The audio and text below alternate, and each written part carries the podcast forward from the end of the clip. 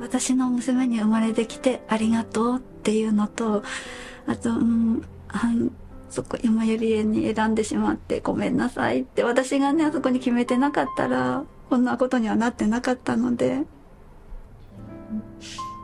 私のせいじゃないってみんな言ってくれるんです。ねもう分かってるんですけどどうしても消えなくって。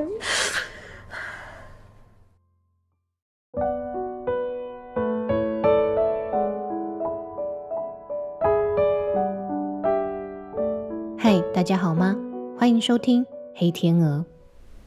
二零一六年，日本的一名男子半夜闯进专门照护身心障碍者的福利设施，并以利刃攻击熟睡中的院友，造成十九人丧命，二十六人轻重伤。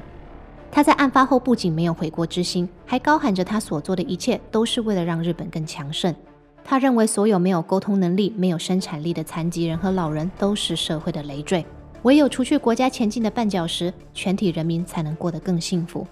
可想而知，这样的狂言，大众自然是不能接受。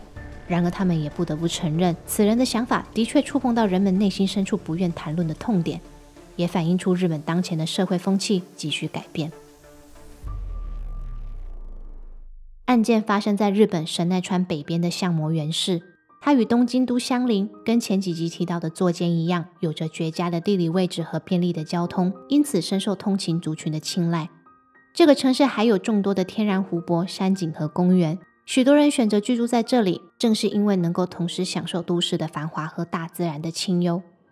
然而，在二零一六年相模园四十五人杀伤事件，在这座城市留下了难以抹灭的印记。凶手不但对身心障碍者进行残忍的攻击，事后还在囚车中对媒体露出得意的笑容。这个在当时被称作日本战后最严重的杀人事件，究竟是怎么一回事？凶手又是为什么对弱势群体抱有这么大的仇恨呢？让我们从一九九零年的一月说起。一九九零年一月二十号，直松胜出生在日本东京。他的爸爸是位国小美术老师，妈妈则是位恐怖漫画家。直松一家在儿子出生不久后便搬到相模原市。他们一家三口住在相模河附近的独立住宅，过着简单富足的生活。直松胜的个性开朗，总是笑容满面。在学校，他是朋友眼中的开心果；在家，他是邻居口中礼貌又规矩的孩子。跟一般青少年一样，直松胜喜欢运动，喜欢打篮球。虽然偶尔捣蛋叛逆，学业普普，但也一路读到了私立帝京大学。他选择教育学科不为别的，正是因为从小到大，他都立志要追随老爸的脚步，成为一位小学老师。然而，直松胜的计划在他大三那年出现巨大的变化。首先，他养成使用大麻的习惯。朋友说他的脾气开始变得暴躁，性格也与过往不同。正当大家还在适应他的改变，他突然又宣布自己去做了双眼皮和隆鼻手术。过没多久，连头发也染成了金色。但最令朋友讶异的，还是直松胜开始在他的背和肩膀上刺青。这里要特别说一下，在日本的文化和历史当中，人们时常会将刺青和黑帮或是不良分子联想在一起。即使随着时代的变迁，日本人民对刺青的负面观感有所缓解，但总体而言，大众对刺青的态度仍然是相当保守。所以，对于直松胜这个未来要当老师的人，在身上刺龙刺凤显然不是明智之举。朋友们纷纷为他出格的举动感到担忧，他的父母亲也在此时从相模园的房子搬离，不再跟他同住。二零一二年，直松胜从大学毕业，并成功取得小学教师资格证。然而，他却没有去参加任何的教师招聘，反而跑去物流公司工作。只是才待没几个月，他就因为觉得职务太辛苦而辞职。这个时候的直松胜更想成为一名刺青师，或是非法种植大麻当供应商。然而，不管是前者或是后者，他都未能如愿。最后，直松胜取得了照护员资格，也在一间叫金九井山百合园的障碍者养护中心找到兼职。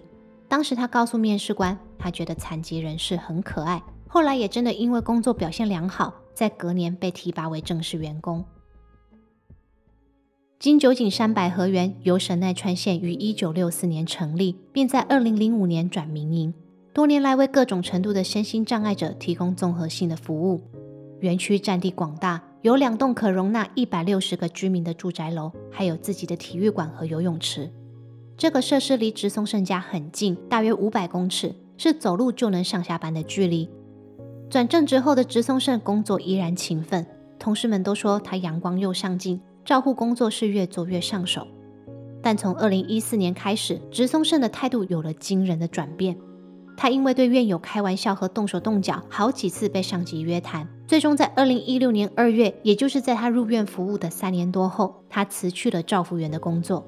植松胜在二月十九号的推文上写道：“我会向公司提出辞职，可能还会被逮捕呢。”乍看之下，他的离职是自愿的，但事实上事情根本没有那么简单。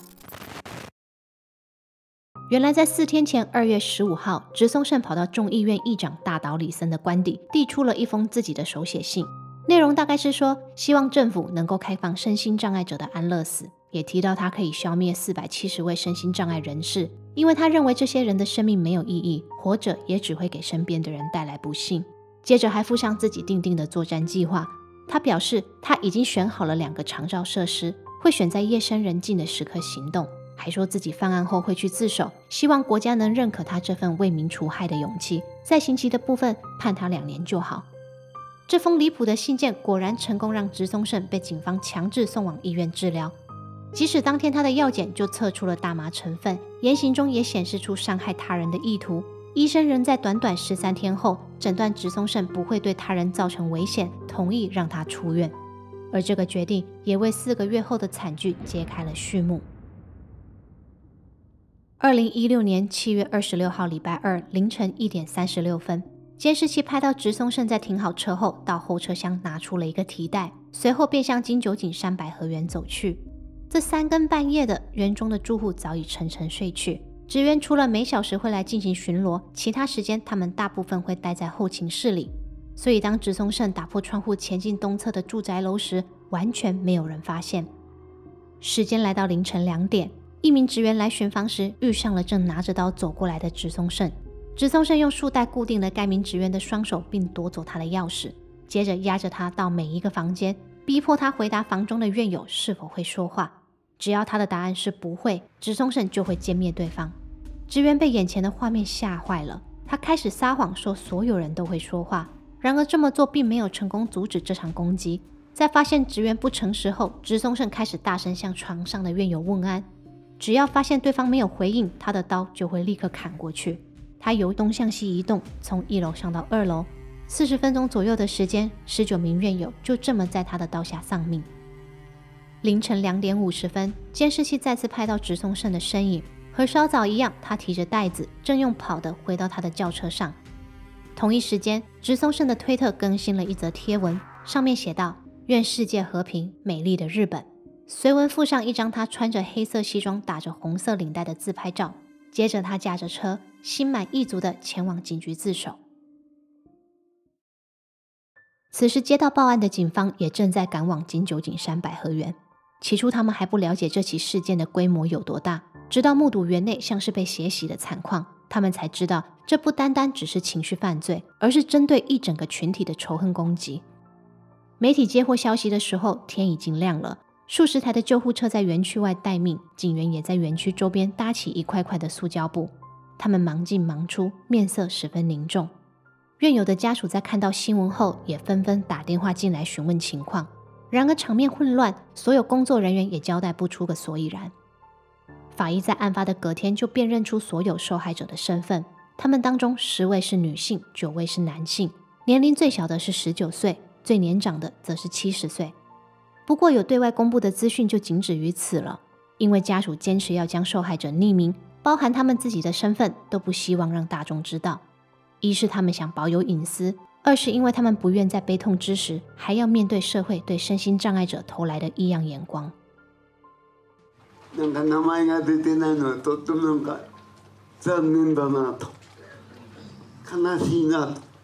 障害者に対してずっと差別とか偏見偏見とかそういうあれでこの差別社会を少しでも良くしないとまたあの彼みたいな人間が生まれてくる可能性は出てくるんじゃないかなそういう社会が生んだ一つのこの悲劇だと思っているんですね。直松胜在后续的审讯和访谈中，都不止一次提到自己非常崇拜希特勒和川普。他决定消灭重度身心障碍者的这个想法，其实就是受到希特勒的 T 四行动启发。T 四行动简单解释的话，就是纳粹德国在一九三九年到一九四五年间对该国国人执行的基因清洗行动。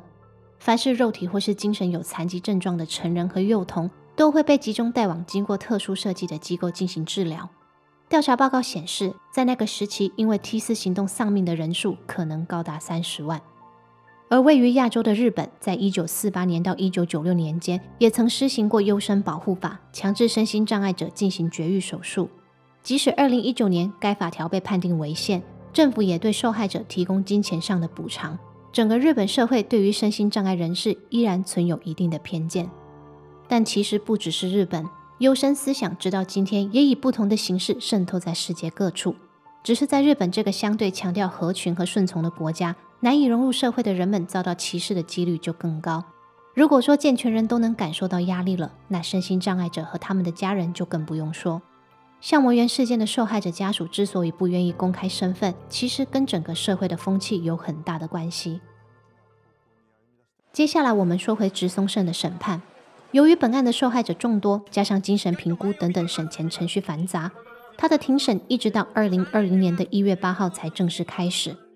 不过开庭第一天，直松胜只在法庭上待一下子便离席了，原因是他试图当庭咬掉自己的小指头，说想用这样的方式向家属道歉。结果当然，下一秒就被法警强行制服带离法庭。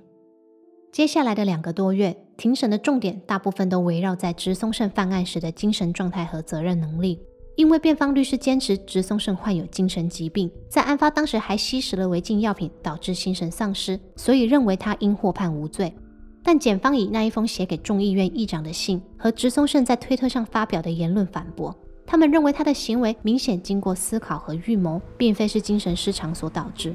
直松胜本人也驳斥精神病一，说他的确希望法官判他无罪，但理由是他觉得他自己的理念根本没有错。他认为身心障碍者对他而言不是人，所以消灭他们不能算是犯罪。这样的话听在受害者和幸存者家属耳里是重重的二度伤害。他们悲伤又愤怒地希望法官能判处直松胜死刑，而法官也没有让他们失望。二零二零年三月十六号，直松胜的死刑判决确定。面对这个结果，直松胜表示他不会再上诉。相模园事件也在历经将近四年的折腾，有了正式的完结。虽然二零二二年直松胜改变心意，向法院申请案件重审，但该请求在二零二三年的四月遭到驳回。他的律师表示他们会再上诉，所以如果未来本案有其他的进展，我会另外再跟大家更新。遺族の中で初めて写真と名前を広く公表しました。美穂っていう名前が知ってもらって覚えててくれたらこういう子こんな可愛い子が19年間、うん、生きてたんだよっていうのを伝えたかったので。整个庭审过程中，所有受害者的名字依然在大部分家属的要求下维持保密，因此法庭上人们会用甲 A B C D 称呼罹难者，用乙 A B C D 称呼伤者。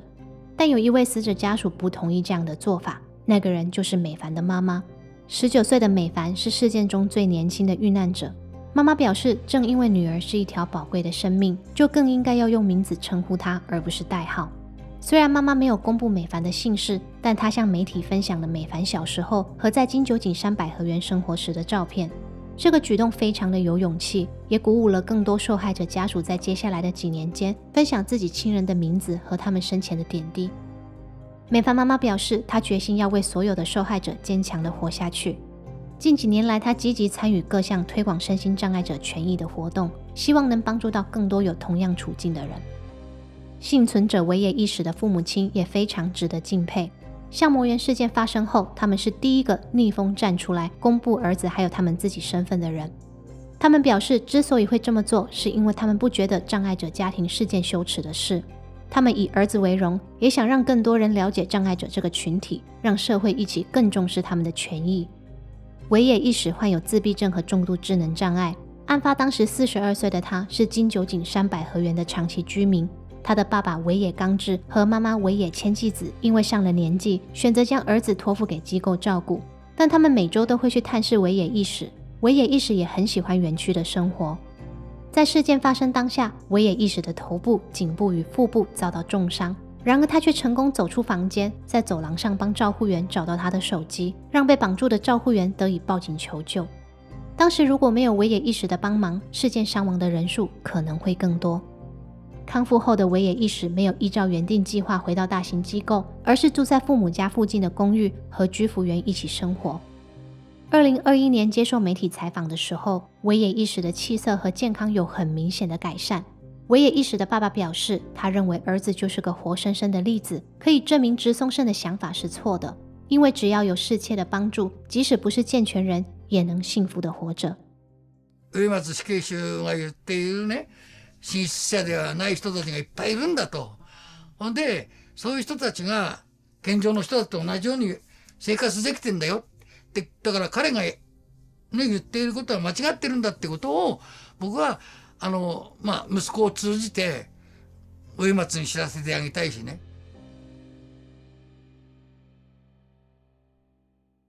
金九井山百合园在二零二一年完成改建，除了强化保全监视系统，也更重视院所的人力和照护品质。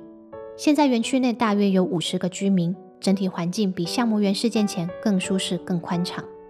对于障碍者家庭来说，社会提供的帮助至关重要，因为无论是选择大型住宿机构，或是像维野意识这样选择自立生活，他们都要面对比平常更多的挑战。如今的日本还在为这个议题努力着。但长期照护其实是全人类的课题，政府需要与人民合作，社区人跟人之间也要互相帮助，才有可能打造出一个适合所有人生活的环境。那对于这个案件和长照议题，你是怎么看的呢？今天的节目到这边就结束了。如果你有什么想法，也欢迎在频道的下方留言，跟大家一起讨论。我们下期节目见，拜拜。